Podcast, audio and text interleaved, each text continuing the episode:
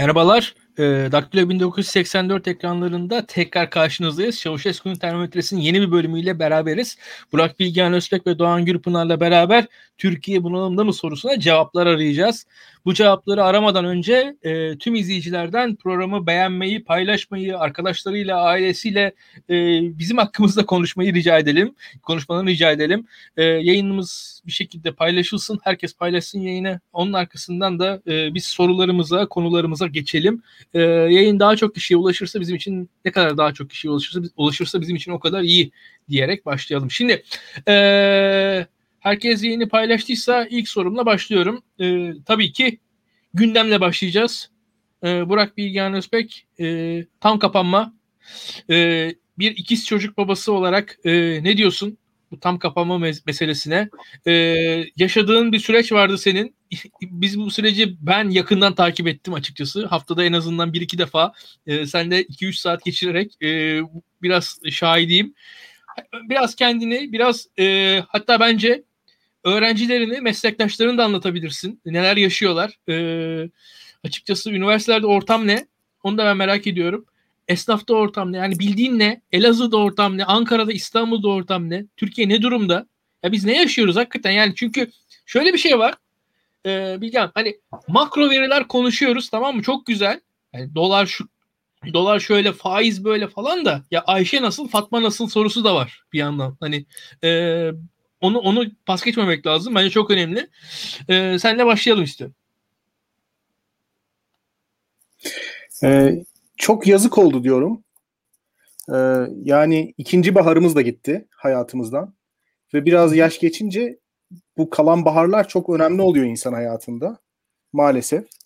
Ve iki bahardır biz e, çok yanlış bir hükümet politikası sayesinde e, evlerde geçiriyoruz e, bu güzel günleri. E, ve evlerde geçirmekte de kalmıyor. Evdeki hayat da çok iyi bir hayat değil. Onu da söylemek lazım. Yani biz genelde sosyal medyada genç insanlarla muhatap oluyoruz. Tabii onlar sıkılıyor. Bir de orta yaşlı insanlar var. Onların hayatları daha kötü. Çünkü orta yaşlı insanların evde yapmak zorunda oldukları bir iş yükü var. E, açıkçası. E, çok sıkı deadline'larla çalışıyorlar. Üstelik evde bir de çocuklar var. Ve bu çocuklar küçük okula gitmiyorlar. Okullar kapalı ya da benim gibi bebeği olanlar var. Ee, bu ortalık açıkken biz çocukları annemlere bırakıp bir çay kahve içmeye gidebiliyorduk mesela. O hafta içerisinde bizim özlemle beklediğimiz bir anda artık onları yapamıyoruz. Annemlere gidemiyoruz çünkü. Ee, yani bir şekilde e, evden dışarı çıkamıyoruz. E, çok kötü kötü zamanlar. Yani onu söyleyebilirim. İnsanı çok yıpratan bir, bir dönem. Ve açıkça sö- söylemek gerekirse e, ben bu kapanma meselesinin de çok yanlış yere alındığını, e, akıllıca yürütülmediğini ve insanlara ne kadar çok acı çektirilirse o kadar sıkı önlemler anıl- alınıyormuş gibi bir e, ruh haline girildiğini düşünüyorum. Yani insanların memnuniyetsizliğiyle önlemlerin etkililiği arasında bir doğrudan e, korelasyon kurulmuş. E, bu ama bir neden sonuç ilişkisi e, barındırmıyor maalesef. E, ben mesela e, artık so, kamusal alanda e, polis görmekten, jandarma görmekten çok ciddi anlamda rahatsız olmaya başladım. Çünkü e, bu benim hakikaten dünyadaki varlığımı, e, yaşamın yaşarken sahip olduğum amacı sorgulamamı beraberinde getiriyor. Yani ekmek almaya giderken jandarmaya hesap vermek zorunda hissediyorum. Ee, öte taraftan bunu tabii biraz da e, abartan yani bu hissiyatımı biraz da e, harlayan başka şeyler var. O da Mart ayında e, özellikle AK Parti kongreleri ve e, AKP elitinin katıldığı kalabalık cenaze törenleri. Yani o da beraberinde tabii bu acıları çekmemin sadece doğal bir afetten kaynaklanmadığını aynı zamanda yapay insani bir katkısı da olduğunu bu işte söylüyor bana. Hani ben niçin bu kadar mağdur oluyorum? Çünkü bazı insanlar mağdur olmamak istiyor. Yani doğrudan bir doğal felaket geldi ve ben bundan dolayı mağdur olmuş değilim. Ona isyan etmiyorum. Aynı zamanda insani tarafına da biraz bozuluyorum açıkçası. Ee, Birçok insanda gözlemlediğim e, bir psikolojik yıpranma var. E, bu gerçekten var ve bunu şu anda hissedemiyor olabiliriz. E, pandemiden çıktıktan sonra bunu çok, çok daha net gözlemleyeceğiz. E, sosyal medyayı arkadaşlar takip ediyorlardır sosyal medyada insanlar çok sinirli. Neredeyse günaydın yazdığımız zaman bile bizi linç edecekler. Yani biz bizi zaten Hani linç etmeleri çok sürpriz bir şey değil. Biz buna alışkınız. Hani pandemiyle pandemiyle alakası olduğunu zannetmiyorum ama pandemi süreci ilerledikçe ve evde kalmalar arttıkça insan linç eden insan sayısı artıyor. Yaş ortalaması düşüyor. Kelimeler daha kabalaşıyor. İdeolojik gruplar çeşitleniyor. Yani bizi eskiden sadece sol e, mesela linç ederdi. E, devrimci sol linç ederdi. Şimdi birçok ideolojik gruptan insan bizi linç etmeye başladı. Hani e, Gökkuşağı koalisyonu. Diversification diyorlar bunu. evet evet. Diversify ettik yani bunu. Ee, insanlar sinirli yani bunu anlıyorum ve e, bunu bir yerden çıkartmaya çalışıyorlar. Daktilo bu anlamda gayet güvenli bir yer. Yani bize istedikleri kadar vurabilirler, linç edebilirler. Kimsenin başına hiçbir şey gelmez. Daktilo linç ettiği için biliyorum yani. E, o bakımdan hani oradan da anlayabiliyoruz. Üniversiteler bomboş. Sana onu söyleyeyim. E, kesinlikle bir üniversite ruhu yok. Doğan da teyit edecektir galiba. E, öğrencilerle arada bir Zoom üzerinden görüşüyoruz ya da e-mailleşiyoruz ama bir e, üniversite ruhu ya da bir akademi ruhu gibi bir şey yok. Benim gördüğüm kadarıyla bu dönemi bir çalışma e, rampasına dönüştürmeyi başaran akademisyen sayısı da çok az. Doğan kitap çıkarttı işte. E. Bu dönemde iyi çalıştı ama genelde insanlar motivasyon sorunu yaşıyorlar, enerji sorunu yaşıyorlar.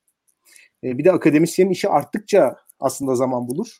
Şu anda insanlar evde ve benim konuştuğum insanların çoğu motive olma problemi çekiyor. Öğrenciler de aynı şekilde. Ee, geçen e, üçüncü sınıfa geçme, geçmek üzere olan iki tane öğrenci beni ziyaret etti. Ve halen daha okulda hoca görmemişler mesela. Bu çok e, dramatik bir şey.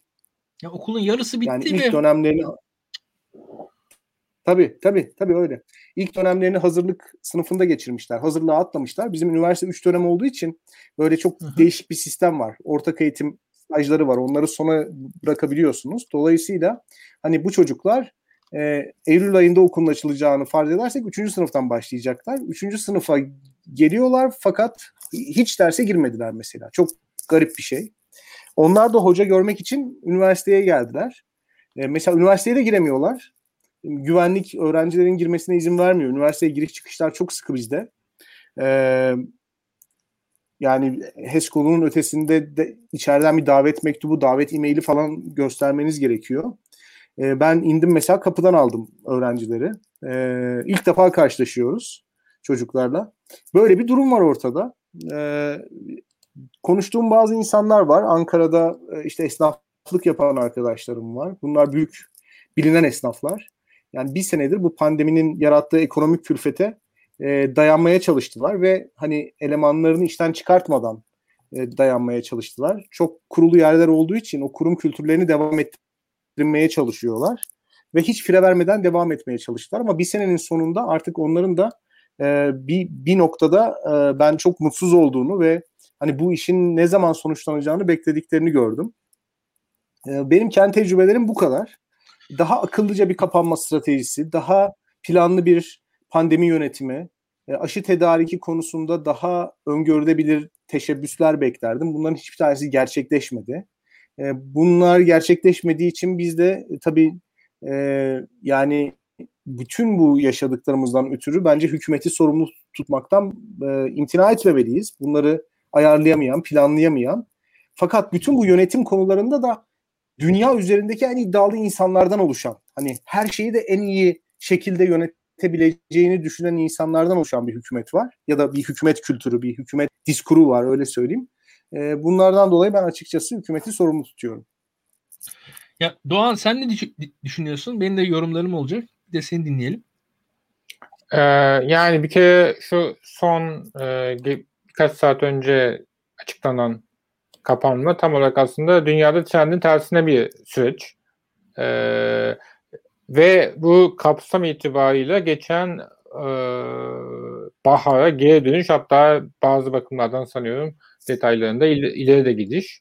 Ee, yani bunun böyle olacağı hesaplanmıştı zaten. Bunun e, daha önce bu noktaya gelmeden planlanabilirdi. Bu bilgiler zaten açıklanmıyor zaten. Bilgilere de kimse sahip değil. Hani ama bir sahip olması gerekenlere sahipler. Ee, ve şu, şu zaten biraz tam olarak hani turizm sezonu gelirken sıkışmışlık halinden bir panik halinde bir e, kar silsilesi olduğu da çok hissediliyor birçok bakımdan. E, Ve hakikaten bir yandan da hani turizm sektörü e, için başka sektörler belki e, feda ediliyor. Hani hükümet de bundan memnun değil çünkü hepsinin maliyeti var. Fakat şu anda maliyetler arasında tercih yapma zorlanmış durumda. E, yani hani tam olarak hani Sophie's Choice gibi e, bir bebek yerine diğer bebeği tercih etme durumu. E, Birçok hesap ve turizmin belki en Türkiye'de kendi açısından ve başka açılardan en feda edilmemiz gerektiğine karar vermiş olmalılar ki şu anda turizm için e, Türkiye kapanıyor bir ay. İngiliz turist, Rus turist, Alman turist gelebilsin diye. Ya sanki iki çocuğu da feda etmiş gibi gibiyiz bence bir yandan. Evet, ee, o çocuk da yaşayacak mı onu da bilmiyoruz yani. Çok zor gözüküyor. Ya e, şöyle söyleyeyim ben e, birkaç aşamada Türkiye bunalımda mı derken konuşacağımız konulardan bir tanesi mesela bu e, kripto para skandalları ki biz kripto para üzerinden değil daha ziyade skandalın kendisi üzerinden konuşacağız. Bu yayında Enes yok. o yüzden içeriye değil daha ziyade kavramlar üzerinden daha dış, dışına dair, mazrufa dair konuşacağız. Şimdi şöyle bir şey var. Yani Türkiye'de şu an borsada insanlar ciddi paralar kaybettiler. Yakın zamanda. Yani Naci Ağbal'ın görevden alınması sonrasında. Bunun arkasından kripto paralarda şu an skandallar konuşuluyor. Yani ben şu an Türkiye'de kumarın arttığını düşünüyorum. Yani bu konuda elimde istatistik yok ama sezgilerim bana bunu söylüyor. Ee, yani çok zor değil bunlar. Şu anda bu tüm bunlar aslında bir tükenmişliğin sonucu. Yani ülkede çok fazla para var. İnsanlar ciddi şekilde birikim yaptılar. O yüzden harcıyorlar diye bir durum yok. Yani şu an Türkiye'de insanlar para kazanamadıkları için gelirleri öncesine göre çok azaldığı için e, bu tarz alanlara yönelmiş durumlar. Bakın e, ya Burak Bilgehan mesela Doğan düşünün e, geçen sene bu kapanma kararları alındığı sırada 10 Nisan günü Süleyman Soylu açıkladığı zaman sokağa çıkma yasağı var hafta sonu diye ilk defa insanlar marketlere koştular. Bugün marketlere koşacak bir insan grubu yok şu an Türkiye'de. Yani kapanma kararı diyor. Hiç kimsenin aklına marketler gelmiyor. Şu anda para yok bir defa. Yani böyle bir durum var. Yani şu geçen bir yıl içerisinde maddi olarak ne kadar düştüğümüzü bence bir bu, bu, bu bile bir göstergesi. Yani hiç, bana, hiç kimse bana sağduyudan falan bahsetmesin. Yani net bir şekilde maddi olarak nasıl ee, aşındığı ülkenin çok net gözüküyor. Yani şu an marketler ilk aklımıza gelen şey bile değil. Gerçekten maddi olarak geriye düştük bir defa. Bir yıl içerisinde çok net bir şekilde ortada bu var. E, devam edelim. E, maddi sıkıntılardan dolayı yine aynı şekilde bu e, işte kripto para borsasında bir şeyler oluyor. Birilerinin ka- kaçakçılar var, üçkağıtçılar var. Bir, bir diğerden skandallar çıkıyor. Hepsinin arkasında aslında yani normal bir şekilde insanların günlük para kazanma şansları en azından devlete falan dayanmıyorlarsa artık kalmamış durumda. Yani Türkiye'de şu anda e, işte Doğan Sofi'nin tercihi dedi. Yani sektörlere bakarsak çok net gözüküyor. Bir defa şu an Türkiye'de sanayi %100 çalışıyor. Yani benim gördüğüm kadarıyla. Benim tanıdığım sanayici arkadaşlarım gayet çalışıyorlar. Hatta yoğun çalışıyorlar. Dünyada da bazı kısıtlamalar olduğu için hatta tedarik zincirleri sıkıntılı olduğu için Türkiye'de sanayi çalışabileceğini maksimumda çalışıyor birçok yerde gördüğüm kadarıyla. Tarım zaten bunların dışında. Bu olaylar daha ziyade kentlerdeki hizmet sektörlerinin üzerine yıkılmış durumda. Yani bizim esnaf tabir ettiğimiz insanlar e, en büyük baskının altındalar. Bir defa bunu koymak lazım ve hükümet orada sanayi çalıştırmaya devam ediyor. Sanayi çalıştıkça zaten insanlar toplu taşıma kullanıyorlar ve oradan bir virüs yayılmaya devam ediyor. O, o, o dinamik orada kendi içinde işliyor diye düşünüyorum. E devam edelim. E, bu kapanma neden oldu? Sofi'nin tercihi hikayesi. E, yani neticede hükümet ne zaman kapatabilirim en az maliyeti diye düşündüğü zaman Türkiye'de ekonomik faaliyette en az olduğu zamanlardan biri Ramazan'dır. Genelde insanlar Ramazan ayının özelliği olarak daha az çalışırlar. Yani e, bir şekilde iftar var diye işten çıkılır gidilir. E, atıyorum sahura kalktım kalkamadım, sabah uyanamadım, uykumu aldım alamadım denir. Türkiye'nin kültüründe böyle bir şey vardır. Osmanlı zamanında Ramazan ayları ben mesela geçen sene Numan'la yaptığım podcast'te hazırlanırken okudum. Yani öyledir yani Ramazan e, tatil ayıdır İslam toplumunda genel olarak aslında. Biraz buna denk getirerek üst, yani hükümet e, bir tercih yaptı. Ramazan ayında ekonomi zaten minimumundadır.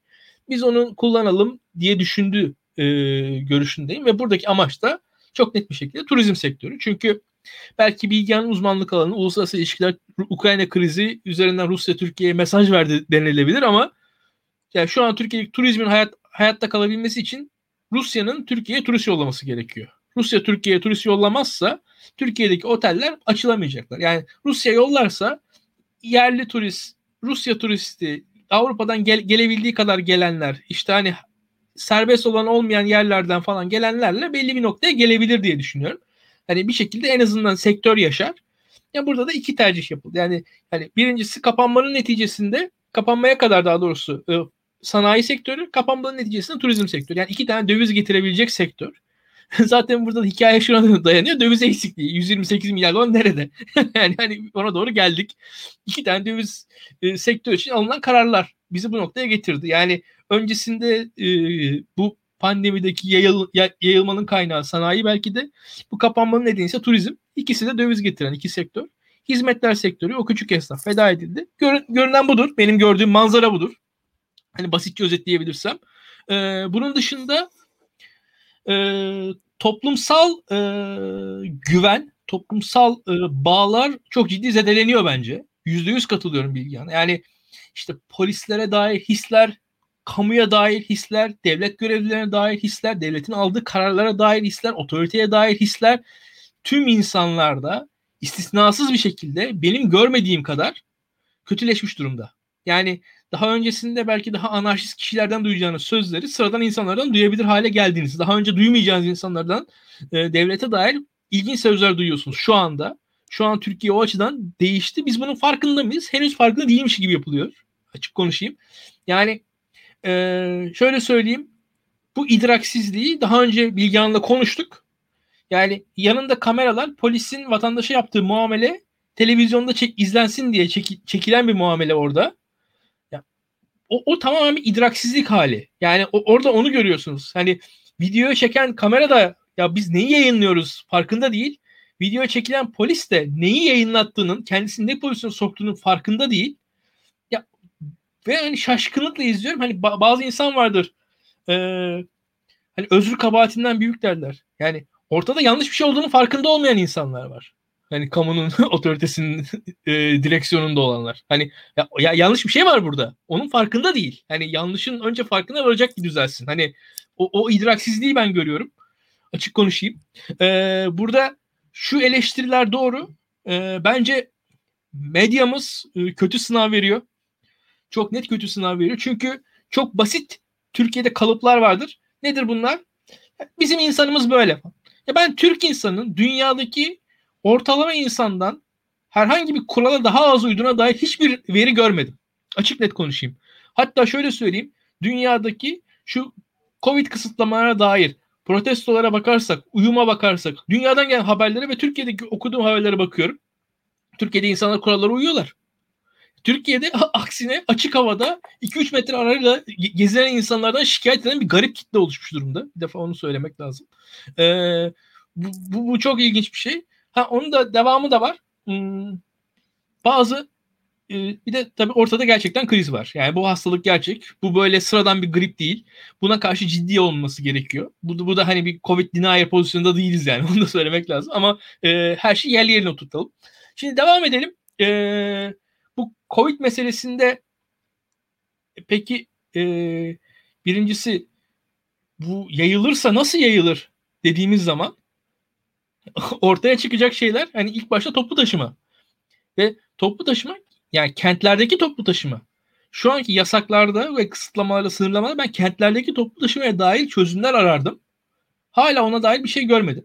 Kentlerde toplu taşıma sürmek zorunda zaten. Buna dair bir çözüm. Yani nasıl yapılabilir?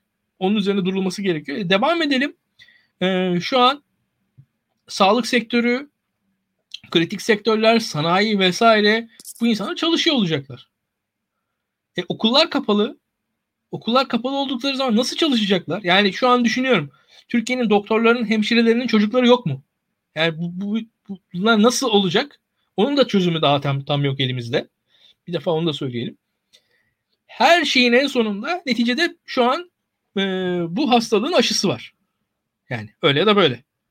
E, e şu an bu aşı yok bizde. Yani neticede aşısı olan bir hastalıktan bahsediyoruz. Yani geçen seneden farklı olarak geçen sene biz bir, bir bilinmeyenle karşı karşıyaydık. Geçen sene biz ne diyorduk? Ormanın kralı Covid biz bundan saklanıyoruz diyorduk. İnsanlığın ortak haliydi. Yani geçen sene biz burada aynı şeyleri konuşuyorduk. Burak Bilgehan sen ben değil mi? Hani Biz diyorduk ki ya ormanın kralı Covid, insan şu an saklanıyor bundan. Hani aslan Covid olmuş durumda. İnsan hani o hiyerarşide bir aşağıya düşmüş durumda. Saklanıyoruz. Şu an aslında o hiyerarşi tekrar eski yerine geldi dünyanın bazı yerlerinde. Hayat normale döndü. Henüz bizde değil. Yani bir bunu da görmek lazım. Ee, açıkçası konuşacak çok şey var. Konuşacak çok şey var. Ee, şöyle söyleyeyim. Yani ne olursa olsun e, gerçeklerle insanların muhatap edilmesi en doğrusudur. E, kamunun e, en büyük gücü e, doğrulardan gelir bir şekilde. Yani meselenin imaj çalışması ondan çıkartılıp gerçeklerle yaklaşılması gerekir. E, ya şöyle söyleyeyim en azından hani turizm için bu yapılıyorsa da turizm için yapıldığı söylensin bence daha fazla insan uyar yasakları. Yani gerekiyordur bu ülke. Hakikaten zorunluluğumuz budur densin. Yani burada hala bir imaj çalışması güdülmesin. Ben açıkçası dürüstlüğün hükümet açısından daha faydalı olacağına inanıyorum. Samimiyetle bunu söylüyorum. Yani burada hala bir imaj çalışmasına gerek yok. Neyse durum o. Hani ülkenin şartları kötüdür. E kötüyse kötü ne yapacağız? Bu ülke bizim ülkemiz. Devam edeceğiz yani hayatımıza. Hani e, yaşamaya bırakacak değiliz. Devam edelim. E, ya burada bu sıkıntıları yani özellikle aşı konusunda e, bence muhalif kesimin daha fazla sorgulaması gerekir. Yani şu an yani mesela Çin'den aşı gelmesinde sıkıntı yaşandı değil mi? E niye yaşandı bu sıkıntı yani? Bunu öğrenmemiz lazım mesela. Hani bu, bunu daha birkaç aşama daha bir izah etmesi lazım bence hükümeti. Mesela muhalefetin de bunun, bunun üzerine baskı yapması gerekiyor. E devam edelim. E, yani neticede aşı üretmiş ülkeler var. E şu, şu an Türkiye yani biz ya Türkiye'nin kamu e, yönetimi bu konuda bilgi araştırmaları var ihale konusunda uzman bir yönetimimiz var. Yani aşı garantisi de verilebilir şirketlere yani. Bu çok da zor bir şey değil. Ee, madem öyle bir aşı garantisi hani geçiş garantisi verildiği gibi aşı garantisi de verilebilir. Yani burada da e, yaratıcı e, bir ihale yöntemiyle bir çözümde bulunabilirdi bugüne kadar ki yani bir buçuk yıldan bahsediyoruz az bir süre değil. Öyle ya da böyle. Yani e, birkaç şey daha birkaç şey daha e, verilerin daha açık net halkla paylaşılması gerekiyor. Halkla paylaşılmayan veriler halkı e, soğutuyor. Ve şöyle söyleyelim e, bunun dışında da otorite konumundaki insanların otoritelerinin sınırları olduğunu bilmesi gerekiyor. Yani en basitinden nedir? E, doktorların bir otoritesi var. Şimdi mesela bu virüs sıradan bir grip değil. Doktorların otoritesi bize bunu söylüyor. Ama hayat sadece bundan ibaret de değil. Bunu da görmek lazım. Biz mesela Yine diyelim Bilgehan'la diğer yayınlarımızda veya ben diğer yayınlarım şunlardan bahsettim. Ya, ülkenin güvenlik sorunları var mıdır? Vardır. Ama ülkenin sorunları güvenlik sorunlarından ibaret değildir. Yani ülkenin sadece güvenlik sorunu yoktur bir ülkenin. Yani bir ülkenin sadece güvenlik sorunundan ibaret değildir bir ülke. Yani biz hani e, biz sadece savunma hakkında konuşan bir ülke değiliz. Yani her konuyu böyle jeopolitik, jeostratejik açıdan değerlendirerek çözemezsiniz. Yani, bir, yani ülkenin sağlık sorunları vardır. Ülkenin gençlik sorunları vardır, gelecek sorunları vardır. Ülkenin atıyorum hijyen sorunları vardır. Ya binlerce sorunu vardır ülkenin. Ülkenin edebiyata dair ülkede tartışma vardır. Belki o da önemlidir. Yani hani denir ya Bizans'ta meleklerin cinsiyeti belki de o da tartışılmalıdır. Yani ülkenin tek sorunu e, güvenlik değildir diye biz konuştuk. Ve hani e, böyle yani her meselesinde ordunun öncelikli olduğu ülkeler vardır. İşte Rusya, Kuzey Kore gibi. Yani ordunun önceliği vardır. Önce ordu derler. Mesela Kuzey Kore'de böyle derler. Önce ordu öncüdür. Hani or- orada bunun bir sloganı da vardı unuttum. Korece bir sloganı var. Ordu birincidir falan gibisinden bir slogan var orada. Ee, şimdi sağlık meselesi doğru. Sağlığın da önceliği vardır. Ama şu var. Hani e, gerçekleri şöyle söyleyelim. E, sağlığı öne koyarken daha fazla da zarar vermemek gerekir. Tıbbın da ilkesi zarar vermemedir. O, o konuda da en yani tıbbın da birinci ilkesi budur. Zarar vermeler. Ee, biraz böyle bakılması gerekir diye düşünüyorum. Ben çok uzattım. İnsanlardan tepki geliyor bana. Bilgehan sen devam et istersen. Ee, daha ziyade e, daha ek, ekstra bir şey söyleyeceksen söyle yoksa başka konulara geçelim istiyorum. Ya şöyle bir geçiş yapabiliriz. Aslında bu pandemi süreci Türkiye'deki idare tarzı hakkında bize çok önemli şeyler söyledi ve bunu biraz faş etti. Ee, yani ben bu idare tarzını e, Medyaskop'taki programımda da biraz anlatmaya çalıştım bu hafta. Hakikaten hayat Türkiye'de farklı toplum kesimleri arasında bir zero sum game olarak yani sıfır toplamlı oyun olarak cereyan ediyor. Ve birilerinin kazanması mutlaka birilerinin kaybetmesini de beraberinde getiriyor. Dolayısıyla bir kaybedenler kulübüne dönüşüyoruz. Hani bu şöyle bir şey değil. AK Partilerin bazı imtiyazlardan faydalanması ve bizim hayatımızın kötü etkilenmemesi gibi bir şey değil. Tam tersine AK Parti kendi imtiyaz havuzunu genişlettikçe veya o imtiyaz havuzuna daha fazla e, yatırım yaptıkça toplumun geri kalan kesimleri mevcut durumlarından daha kötü bir duruma ge- geliyorlar. Yani şu ana kadar bunu pek hissetmemiştik.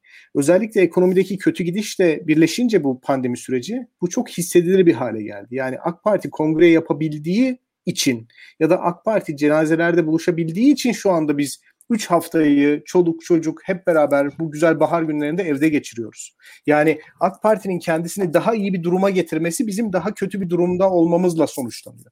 Anlatabiliyor muyum? Bu hani e, aslında sürekli olarak söylenen mesela şöyle söyleyeyim e, eğer bu bizim hayatımızda bizzat hissedilmeseydi AK Partilerin işte e, karıştıkları bu usulsüzlükler ya da bazı e, imtiyazlar işte kendi dost meclislerimizde anlatılıp geçilen meselelerdi. İnsanlar kendi hayatlarını çok olumsuz etkilemediği sürece buna pek tepki vermiyorlardı. Şimdi bu Covid süreci biraz bunu ortaya çıkarttı ve ekonomik krizle de birleşince bu çok net bir şekilde görülüyor artık. Adalet ve Kalkınma Partisi ve onun etrafındaki insanlar belli imtiyazlardan faydalandıkça bu aslında illaki bazı kaybedenler kümeleri yaratıyor.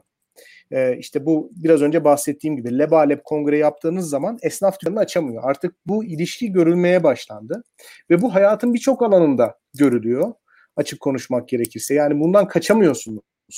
Yani kaçabildiğiniz alanlar vardı şimdiye kadar. Çok ilgilenmediğiniz zaman ya da kendi ayrı işte ne bileyim e, sosyetenizi kurduğunuz zaman, kendi ayrı network'ünüzü kurduğunuz zaman bir şekilde bununla ilgilenmeden yaşayabiliyordunuz. Fakat artık bundan kaçış da yok. Yani Covid meselesi bence biraz bunu gösterdi. Bu açıdan anlamlı bir şey.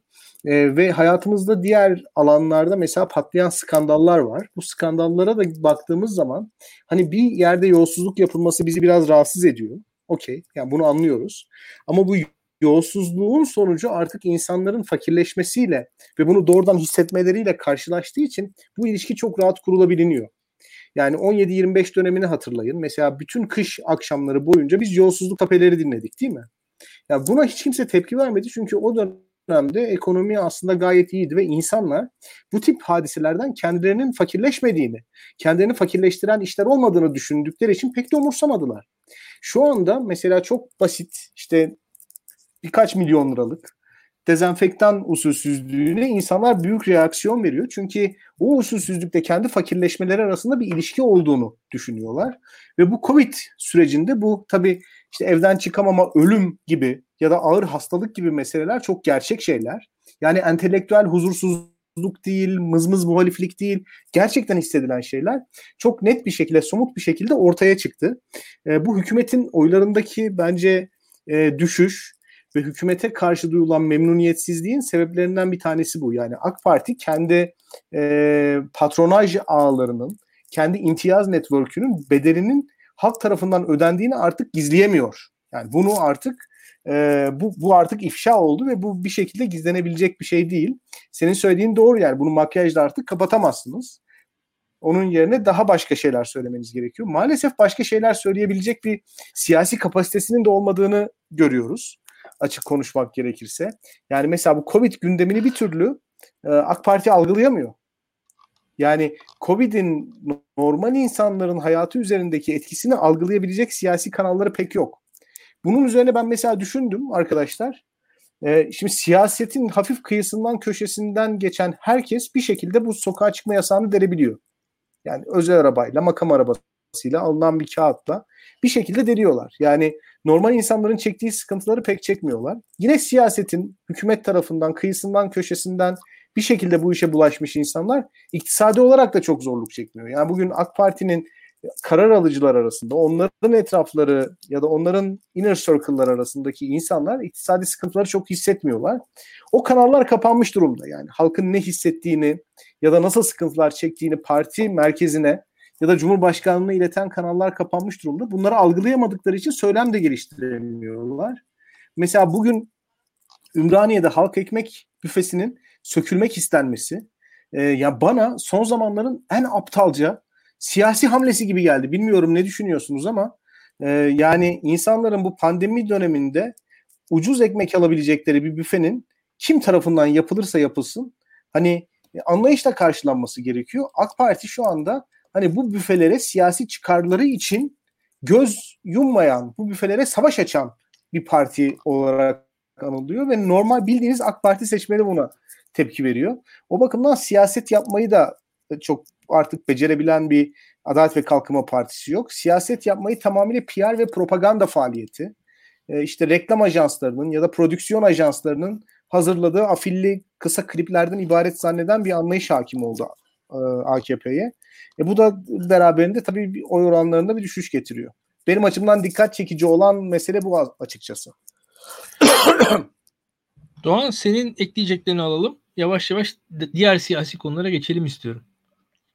Ee, yani bu haftanın konusu işte Türkiye bunalımda mı olarak belirlenmiş. Bu ilk olarak bana şey hatırlattı. 1970'lerden böyle bir sağ kitabın e, kitap başlığı gibi. O zaman işte niye Türkiye bunalımda olurdu? İşte bir takım manevi krizlerle boğuşulurdu. Batılılaşmanın yozlaştışı etkisi. E, toplumsal bir çözülüş hikayesi. Bunlar bunalımdı. Buna karşı da çözümler tabii ki vardı. Aslında ama şu an 2021 baharındaki bunalım... Demirel'in kitabı vardı hatta. Doğru. Bende var hatta. Olması lazım. Demirel külliyatı var ya. Ben, Demirel sende var o. Evet. Ee, şey fakat 2021 Mart'ındaki bunalım insanların e, 2-3 yıl önceye kadar ya da 2-3 yıl önce daha çok işte AK Parti iktidarında İslami göründüğün çok fazla olduğu bir ortamda e, daha seküler gençlerin bir şekilde kendilerine ait hissedememek kriziyle bir bunalımdı. Fakat 2020'de bunlar çok yoğun bir ekonomik bunalım girmiş durumda. Ve tabii ki bu e, kültürel kesim çok ayırt etmiyor. Herkes de kendi e, başladığı konunun altına indiriyor. Fakat derecesi farklılaşmakla beraber. Bu bakımdan aslında tam olarak e, bunalım şu anda e, bireysel düzeyde maneviyat 70'lerdeki kullanılan bir maneviyat değil fakat insanların kendi bireyselliklerini hissedemedikleri, yaşayamadıklarına dair bir durum. Bu kültürelci bir şekilde biraz daha işte batılaşmış gençlik yozlaşma falan diye yapılıyordu. Fakat şu anda bu ekonomik krizle birleşince e, bu herkesin vurunca tam olarak böyle bir bunalımla aslında karşı karşıyayız ve bence bu bakımdan programın ismi bu bakımdan tam 12'den. Çünkü hakikaten bir bunalım var. Bunun şahsi hisseder buna ve sosyal bir bunalım, bir toplumsal bir bunalım değil. Ya Bilgen, e, bunalım diyoruz. Bir de hani somut olaylara bakalım. E, ilginç şeyler yaşıyoruz. Yani ilginç şeyler yaşıyoruz derken e, bir defa Türkiye'de bir e, Bitcoin daha doğrusu hani kripto coin, Bitcoin değil yani o da yanlış olacak da e, kripto e, para e, borsası bir tanesi battı bir tanesi daha sahibine tutuklandı falan öyle bir şey oldu. Daha devam ediyor süreç. Ee, bir iki tanesinde de sıkıntı olabileceği söyleniyor. Bilmiyoruz. Çok spekülasyon biz de yapmayalım. Ee, buradaki insanların işte AK Partili bakanlarla falan fotoğrafları çıktı. E, devam edelim. Ee, burada iş bununla kalmadı. Ee, bir yandan da daha ilginç bir şeylerle karşılaştık biz. Türkiye'de kamu aracılığıyla insan kaçakçılığı yapıldığına dair bilgiler gelmeye başladı bize. Fantastik bir şey bu. Yani kamu aracılığıyla insan kaçakçılığı yapmak hakikaten yani aklın hafsalının alamayacağı bir şey. Ben bunu çok oturtamıyorum. Yani nasıl oluyor da oluyor. Yani hatta şöyle bir şey var. E, şununla karşılaştım. Muhalefet belediyeleri bunu yapıyor diye bir e, karşı propagandaya girişildi. Ya AK Parti iktidarında muhalefet belediyeleri kamu aracılığıyla insan kaçakçılığı yapabiliyorsa yani AK Parti'de pek bir başarısı sayılmaz yani bu. Onu da e, düşünmek lazım. Yani bu eğer bir belediye falan kendi başına bir insan kaçırabiliyorsa bu hükümet ne yapıyor diye bir soru da insan aklına gelebilir. E, hatta gelmelidir diye düşünüyorum. O da ilginçti. Yani bana reaksiyonlar da garip geliyor. Yani eski normal reaksiyon da vermiyor AK Parti bu açılardan. E, devam edelim. Yani bir yandan da uzun zaman sonra bu programda konuşamadık arada geçen programımızı da zaten hani sen uzun zamandır bekliyordun bunu. E, daha dikkatle bekliyordun. Bir hükümet revizyonu yaşadık. Küçük bir hükümet revizyonu yaşadık. Birçok yoruma göre öncü bir hükümet revizyonu yaşadık biz. Şimdi 3 bakan, 2 bakan gitti, 3 bakan geldi. Zaten hani hüküm, AK Parti'de böyle bir oran var. AK Parti 50 kişiyle yönetiliyordu. Artık 75 kişiyle yönetiliyor. Bakan sayısı da artacak gözüküyor şu anda. Hani gidişat o. Yani muhtemelen bundan sonra her iki bakan gidişine 3 bakan gelir diye tahmin ediyorum ben. Yani bu oran böyle devam eder. 2, 2 bölü 3 oranı. E, hani 2 gidene 3 gelir. E, bundan sonra her konuma dair. Ve yeni bakan yardımcılıkları, yeni konumlar, yeni kurullar falan da bekliyorum. Çünkü e, aslında bu da şunun göstergesi büyük sorun var AK Parti içerisinde. Yani her konuma gelen kişi konuma gelemeyen iki kişi anlamına geliyor en azından. Şimdi senden biraz bunları yorumlamanı bekleyeceğim. Bakan dönüşümünü de biz enteresan sen yine bahsettin. Esasında ufak tefek bir usulsüzlükten miş gibi hissetti bazıları. Biz pek öyle hissetmedik açıkçası senle ben. Ee, o usulsüzlük falan filan yani hükümetin böyle bir usulsüzlük duyarlılığı olmadığını hani kamu ihale yasasındaki değişiklikleri incelemiş birisi zaten bilir. Yani hükümetin böyle usulsüzlük konusunda çok dehşetli bir duyarlılığı olsaydı hani kamu ihale yasasının e, serencamına bakarak görebilirdik diye düşünüyorum. E, e, devam edelim. Hmm. Sence e, şu anki bunalımın da bunlar bir yandan su üzerine çıkmış yansımaları. Senin yorumlarına ihtiyacımız var burada. Yani e, ne oluyor? Bunca skandal. Çünkü evet, skandal sayısı fazla. Yani normal zaman gibi değil yani şu anda. Bir yandan da ben onu görüyorum. Fazla. Ee, İlkan senin ge- geçen attığın bir tweet vardı bu Ayasofya imamının istifa meselesi üzerine. Ee, şimdi e, imam Çin aleyhtarı bir tweet atmış ve birçok insan da işte Çin aleyhinde konuştuğu için görevden alındığını ya da işte görevden affedildiğini falan söyledi. Sen de çıktın dedin ki e, Çin aleyhinde tweet attığı için görevden alınmadı. Görevden alınacağını anladığı için Çin aleyhinde tweet attı. Şimdi e, AK Parti dönemindeki siyasi olayları bu neden sonuç ilişkisi mantığıyla okumak daha iyi olur. Yani işte yolsuzluktan dolayı görevden alınmadı. Görevden alınacağı için yolsuzluk dosyası bir şekilde bizim tarafımızdan öğrenilmesi istendi. Yani meseleler genel itibariyle bu şekilde ilerliyor ve biz medyanın ve bilginin bu kadar sıkı kontrol edildiği, kaynakların ağırlıklı olarak bu sektörlere ayrıldığı bu sistemde bazı bilgilerle karşılaştığımız zaman şunu sormamız lazım. Niçin bu insanla ilgili bilgilere biz muhatabız? Niçin şu anda muhatabız? Ve bu bilgiyle muhatap olmamız sonucunda bizden verilmesi gereken tepki nedir? Ve bu tepkimizden dolayı kim kazançlı çıkacak? Şimdi genel olarak böyle bir okuma şeması geliştirdiğimiz zaman aslında AK Parti mekanizmasını çözebiliyoruz. Orada bir e, ülkeyi yönetmekten ziyade yani siyaseti ülkeyi yönetmek için bir vasıta olarak görmekten ziyade siyaseti bir şekilde e, hem AK Parti'nin diğer aktörlere karşı galibiyeti hem de AK Parti içerisindeki bazı kliklerin diğer kliklere karşı e, üstün gelmesi olarak okuyanlar. Yani siyasete böyle bir amaç atfedenler var. Dolayısıyla hani e, bu hem Türk siyasetinin olabildiğince çatışmacı hem de AK Parti'nin içinin olabildiğince çatışmacı olmasını beraberinde getiriyor. Siyaset kriz içerir. Yani bir krizin olması siyasetin hem e, sebebidir hem sonucudur. Bu çok doğal. Buna karşı reaksiyon vermemeliyiz. Yani uyumun olduğu bir yerde siyasetten bahsetmek çok absürt olur. Ancak demokratik ülkelerde e, siyasi krizlerin çözüm yeri bellidir. E, ya da kaliteli otoriterliklerde de bellidir. Onu söyleyelim. E, bir şekilde e, oturmuş mekanizmalar üzerinden bu krizlere çözüm aranır. Yani siyaset sürekli çatışma üreterek ilerleyemez. Bir şekilde bunu çözmeniz gerekir. Biz başkanlık sistemini getirirken zannettik ki parlamentoyu işte ya da medyayı ya da kamusal tartışmayı ortadan kaldırırsak kriz gibi bir şey olmayacak. Halbuki kriz olduğu gibi yerinde duruyor. Fakat farklı şekiller alıyor. Yani siyasi partiler arasında bir krizden bahsetmiyoruz artık. AK Parti içi kliklerden bahsediyoruz. Onların arasında krizden bahsediyoruz. Yani kriz şekil değiştiriyor. Onu söylemek lazım. Şu anda da biz niçin bu kadar çok yolsuzluk ve usulsüzlük haberiyle karşı karşıyayız? Yani niçin pudracı haberi bizim gündemimize düştü? Niçin gri pasaport haberi? Niçin işte dezenfektan hadisesi? Niçin işte bu kripto para meselesi birdenbire köpürdü ve kripto para dolandırıcısının fotoğrafları ortalığa saçıldı.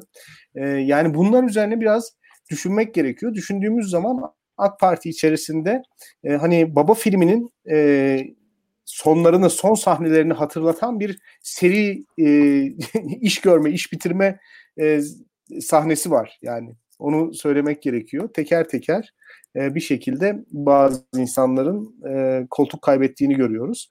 Ben açıkçası böyle okuyorum. E, bunu söylemek isterim. O yüzden bana hani bu kadar AK Parti'nin bir şekilde yolsuzluk ve usulsüzlük e, meselesinde hani çok da temiz olmayan ve hani bu konuda sürekli olarak iddialar gündeme gelen bir partinin hani birkaç milyon liralık dezenfektan işinden dolayı bir bakanı görevden alması e, bana çok da makul gelmiyor. Yani o AK Parti kültürüne uygun bir şey değil yani. Siyaseten cezalandırır, kenara çeker, bir şekilde bekletir falan ama böyle hani alalarla, valalarla görevden alması bana çok AK Parti'nin e, doğal süreci içerisinde gelişen bir şeymiş gibi gelmiyor. Orada yapay bir şeyler var mutlaka. E, bu insan kaçakçılığı meselesi kesinlikle iç rekabetin bence dışarıya yansıması. Bu bilinen bir şeydi. Onu anlıyoruz. Bürokrasi de biliyormuş, siyaset de biliyormuş. Bir şekilde patladı. Ee, işte bu pudracı meselesi. Yani birçok tezvirat var hakkında. Bunların hepsi AK Parti'nin yaşadığı kendi içindeki mesele. Bu da doğal bir şey. Son olarak onu söyleyeyim. Çünkü otoriter sistem dağıtmak zorunda.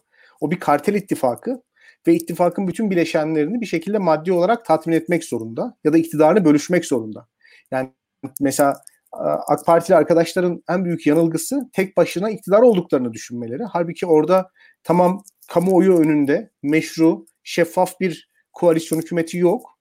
Bunu da istemiyorlar niyeyse ben anlamıyorum. Bu, bu olsa bence daha az güç paylaşacaklar ama şu anda güçlerini paylaştıkları çok fazla irili ufaklı aktör var ve hepsini tatmin etmek zorundalar.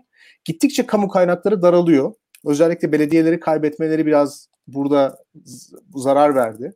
Ve e, görüyoruz ki bütçede de çok fazla hareket edecek yer yok. Ekonomi idaresi de çok kötü.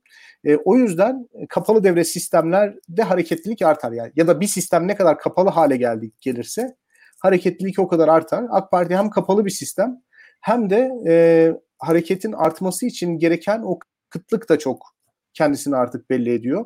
Hareket eden aktörler birbirleriyle bir rekabet içerisindeler sınırlı kaynaklar üzerinden.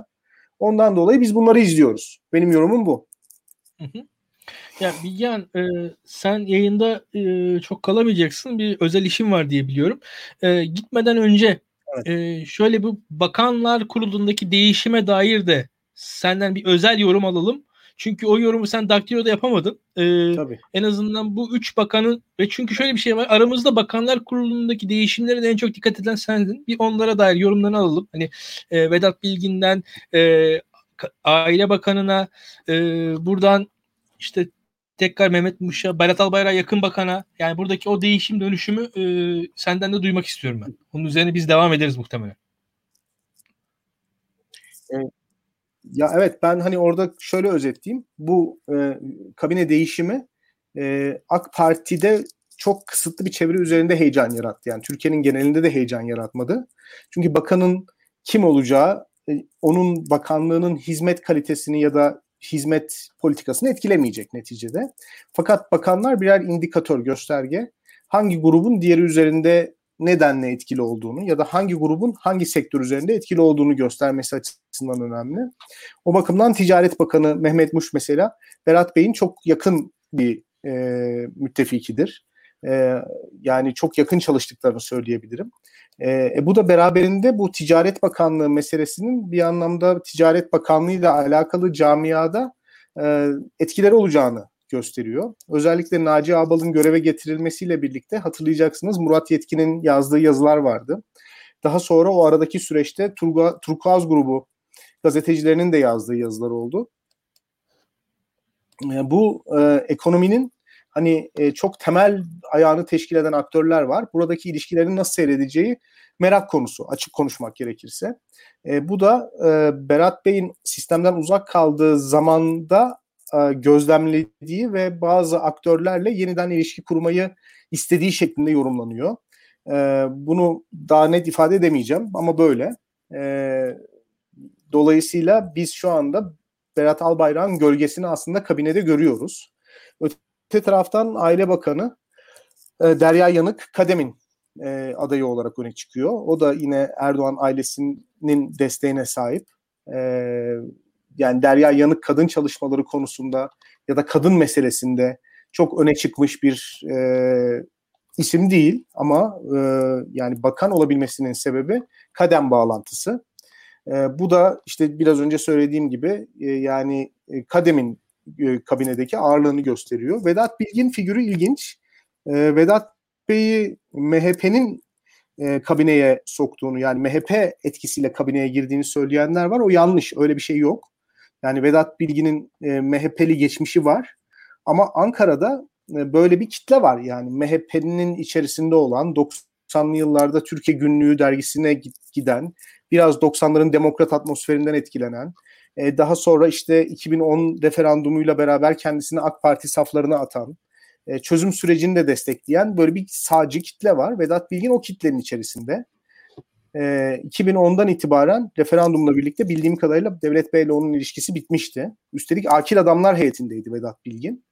ve daha sonra hani AK Parti'de danışman oldu yani sarayda danışman oldu. o yüzden hani Vedat Bilgin Nin son 11 senesi MHP'liden daha çok AKP'li olarak devam etti. Orada MHP'nin bir dahli olduğunu düşünmüyorum. O gazetecilerin çok e, abartılı bir yorumu. E, yani tarihine mi? baktığınız zaman zaten AK Parti'nin içerisinde Naci Evet ezbere bir yorum e, çok fazla var. Yani Naci Bostancı var mesela aynı profilde. E, yani Vedat Bilgin'le aşağı yukarı aynı profildedir. Mustafa İsen var mesela. E, benzer profildedir. Yani o o ekolü iyi bilenler iyi bilirler. E, yani ülkücü, mukaddesatçı, Türkçü. Yani Türk sahanın bütün renkleriyle network olarak e, ilişkili. Sağ retoriği iyi bilen, Ankara üniversitelerinde daha çok Türkçe eğitim veren üniversitelerde akademik kariyer yapmış. bir dönem yani Özal dönemi ile bürokrasiye adım atmış ya da 90'lı yıllarda bir şekilde bürokratik görev almış akademik görevinin yanı sıra. Özellikle Türkiye Günlüğü çevresinde bilinen e, isimlerdir bunlar. E, şimdi bürokraside daha üst seviyelere geldiler. O bakımdan ben e, Devlet Bahçeli etkisi olduğu kanaatinde değilim ondan. Son Zaten Türkiye Fili etkisi derken Mustafa Çalık'ın da pozisyonu düşündüğümüzde çok açıklayıcı oluyor. Tabii. Tabii tabii tabii tabii. Tabii. Ee, çok teşekkürler Bilgehan. Açıkçası e, ben benim, de kabineye dair görüşlerim hemen hemen böyle. E, hatta şöyle söyleyeyim. Ben birazcık daha hani acaba teorik ne diyebilirim diye düşündüğüm zaman şunu söyleyebilirim. E, ya AK Parti'nin iktidarında hani bu e, yan aktörler hariç iktidara genel olarak baktığım zaman şöyle bir şey var. Ee, özellikle 17-25 Aralık sonrasında kesinlikle daha öncesi de var bunun. Ee, daha öncesi de e, Çalık'ın e, bir şekilde ortaya çıkışıyla beraberdi. Hükümet tarafından desteklenen ama adım adım bu büyüdü. Ee, bir dinamik var. Bu dinamik şu. Parti ve aile. Yani bir, bir tarafta bir parti var. Partiyi temsil eden figürler var. Temsil ettiği zannedilen figürler var. Bir tarafta aileyi temsil eden figürler var. Bakmayın siz partinin aslında parti derken de şu e, ailenin önemli kısmı zaten partiye hakim. Yani oradaki e, yani Süleyman Soylu istifasında mesela partideki yetkililerin nasıl esasında partililer tarafından e, tepki aldığını görürseniz çok net anlarsınız yani burada şeyi. E, parti derken partideki yetkilileri kastetmiyorum. Yani daha sıradan insanları kastediyorum. Mesela Ayasofya İmamı parti benim için. Öyle söyleyeyim. Ama e, işte Derya Yanık aile. Doğru. Yani hani orada Ayasofya İmamı parti, Derya Yanık aile. Öyle düşünürseniz AK Parti'de böyle bir çelişki var. Ve bu e, mesela şu an e, Berat Albayrak'ın istifasıyla beraber gelişen süreçte aslında parti biraz güçlenmişti. Biz biz ne demiştik? Ya bakan eski Davutoğlu'cu, Merkez Bankası Başkanı eski Babacancı, işte eski bilmem hani İstanbul İl Başkanı oldu. Tek tek hani bunlar konuşuldu. Eski Milli Görüşçü İstanbul İl Başkanı oldu. Eski Babacancı Merkez Bankası Başkanı oldu. Eski Davutoğlu'cu bakan oldu. Biz bunları konuştuk. Şu an e, Üzerinden 3-4 ay geçti. Bu hikaye bitti. Biz tekrar ailenin hangi mensubuna yakın, hangi isim hangi nereye geldi diye konuşmaya başladık. Yani parti bir an kendini gösterir gibi oldu. Ama burada açık konuşayım sen haklı çıktın net bir şekilde. Ben e, bu, bu, bu, bu doğrultunun devam edebileceğini öngörüyordum. Ben haksız çıktım. Yani sen haklı çıktın. Aile tekrar e, kendisini gösterdi. Çünkü şöyle bir şey var. Bu mevcut sistemin de aileye ihtiyacı var. Yani şu an bu mevcut sistem. Hani Berat Albayrak oradan alarak bu sistem Tabii. yok olmuyor. Orada Berat Albayrak'ın emniyette, yargıda, medyada yansımaları var. İş dünyasında yansımaları var. Yani Berat Albayrak orada kendisi faiz kararı alıp veren bir insandan ibaret değil ki. Yani Berat Albayrak ekonomi bilgisi biz çok konuştuk. Konuşulması da doğruydu belki de ama o, o konu değil. Yani Berat Albayrak ekonomi bilgisi konu değil. Yani orada e, emniyetteki, yargıdaki, medyadaki, iş dünyasındaki yansımaları varken hani faizler yani tamam önemlidir insanlar açısından. Yani sıradan insan hayatı çok etkiliyor bunlar da siyaset sadece ondan ibaret değil. Yani siyaseti e, şöyle söyleyeyim borsa, ekonomi, makro verilerden ibaret gören bir anlayış da var. Biraz amatör bir anlayış açıkçası. Yani orada bir yandan hani İstanbul Emniyet Müdürü ile e, İçişleri Bakanı arasındaki atıyorum Ankara Cumhuriyet Savcısı ile Adalet Bakanı arasındaki ilişkileri falan hiçbir şekilde gözünden almayan e, ama siyaset yorumlayan insanlar var Türkiye'de. Bana kalırsa acemilik e, öyle söyleyeyim ki ortaya çıktı. Burak Bilgehan haklı çıktı yani bu konuda. öyle söyleyeyim. Biraz yani çok da soru olmadı Hayırlısı bu. olsun. İlkancığım ne diyeyim? Aynen. Ee, Benim ayrılmam lazım. Ee, tamam. Oldu görüşürüz o zaman. Ee, bebeklerden biri uyumadı. Evet. Ona yardım evet. etmem lazım. Ee, do- görüşürüz arkadaşlar. Evet. Herkese iyi akşamlar. Ee, şimdi Doğan e, senin de görüşlerini alalım. Görüşürüz Burak Bilgen. Bu da hani Vedat Bilgin konusunu aslında e, Bilgehan açıkladı. Yani hakikaten 10 yıl falan oldu AK Parti ile teşvik mesaisi. E, çünkü insanlar MHP ile oynuyorlar. Çünkü MHP bu koalisyonun bu gücün bir tarafı. Ne kadar güçlü olduğuna dair tamamen spekülatif yorumlar yapılıyor. Çünkü hiçbir şey açık değil. Çünkü parlamenter sistem olsaydı MHP küçük ortak olarak e, girecekti. Aslında küçük ortak olarak girdiğinde de hani güç dağılımı aşağı yukarı bellidir. AK Parti'nin işte e, hemen seçim sonrası 291 mi 292 mi milletvekili vardı. MHP'de 49 muydu 50 miydi? Ee, buna göre bir güç dağılımı olurdu. Yani oy, oy tabii oy, oy da faktör olurdu. %11'e %40 bir 40 küsü. Ee, pardon 42 buçuk. Ee, buna göre bir dengeye otururdu. Bakanlıklar paylaşıldı. Güç paylaşılırdı. Bunda bir makuliyeti olurdu. Hani hani ölçülebilir bir şey. Tutup da e, atıyorum şeyken 91 seçiminde DP 27 aldı. SP 21 aldı. Aslında o da 20'den çok daha zayıftı gerçi e, koalisyonda ama hani bu ölçülebilir man, bir mantığı, bir baseline olur. Şu anda MHP bir tarafı bunun ama onun hiç baseline yok. O yüzden bazı MHP abartılı bir güç vehmediyorlar. Ee, buna karşı bir takım insanlar da hani bunun tamamen abartı olduğunu, biraz Erdoğan'ın o hani gücünü azımsamak ya da belki İslamcı ve İslami kesim için olan bir söylem. Hani bakın MHP çok güçlü diye. Biz hakikaten MHP'nin gücünü varlığı nasıl ölçeceğiz? Çünkü ortada bir resmi bir koalisyon yok. Fakat devlet böyle şahsı var. Tayyip Erdoğan'ın da şahsı var. İki şahıs arasındaki bir ilişki oradaki güç dengesini belirliyor. O yüzden e, ve buradaki pazarlık parlamento üzerinden pazarlık olmadığı için parlamentoda pazarlık tamamen milletvekili sayısıyla ölçülebilecek bir şey. Oy oyuna ölçülebilecek bir şey. Şu anda başka bir güç mücadelesi var. E, daha doğrusu şeyin parçası MHP. MHP bir parti olarak orada değil. Çünkü MHP'nin gücü de hiç zaman partiden gelmiyordu zaten. Hani 90'larda güçlüyken gücü oy değildi. E, oyun üzerine koyduklarıydı. Hani nasıl oyunun meşrulaştırdıklarıydı. E, aynı şekilde bir Vatan Partisi spekülasyonu var. Yani bu genelde biraz da yine İslami kesimin biraz daha hani işte e, hani onu nebesisi bir adama çakarak AK Parti'yi ve Erdoğan'ı yıpratmak amacı abartık, abarttıkları söylem. E, hani biraz da bu belki Doğu Peyç'in tarzı da var. Hani güçlü gözükmek de bir her zaman hani nasıl ki sıkışmış bir kedi her zaman güçlü gözükmek, gözükerek hayatta kalır. Ee, böyle bir stratejide gerçeklik atfetmek de olabilir. Fakat biz hakikaten şu anda e, bakanlar kurulunda hani şey olsaydı işte atıyorum 16 bakanın 4 tanesi MHP'li olurdu. Ve ondan sonra şöyle olurdu. Bahçeli ile Erdoğan e, nasıl ki 91 yılında Demirel'le Erdoğan'ı her hangi konuda mutabık, mutabık değillerdi. Çünkü olamazlardı. Yani bir merkez sağ parti işte milliyetçi muhafazakar e, renkler taşıyor. Diğeri Sosyal Demokrat Parti içinde daha sol sol sosyalist e, kız, kısmen taşıyan parti. E, Kürt meselesinde tavrı belli o zaman 91'de.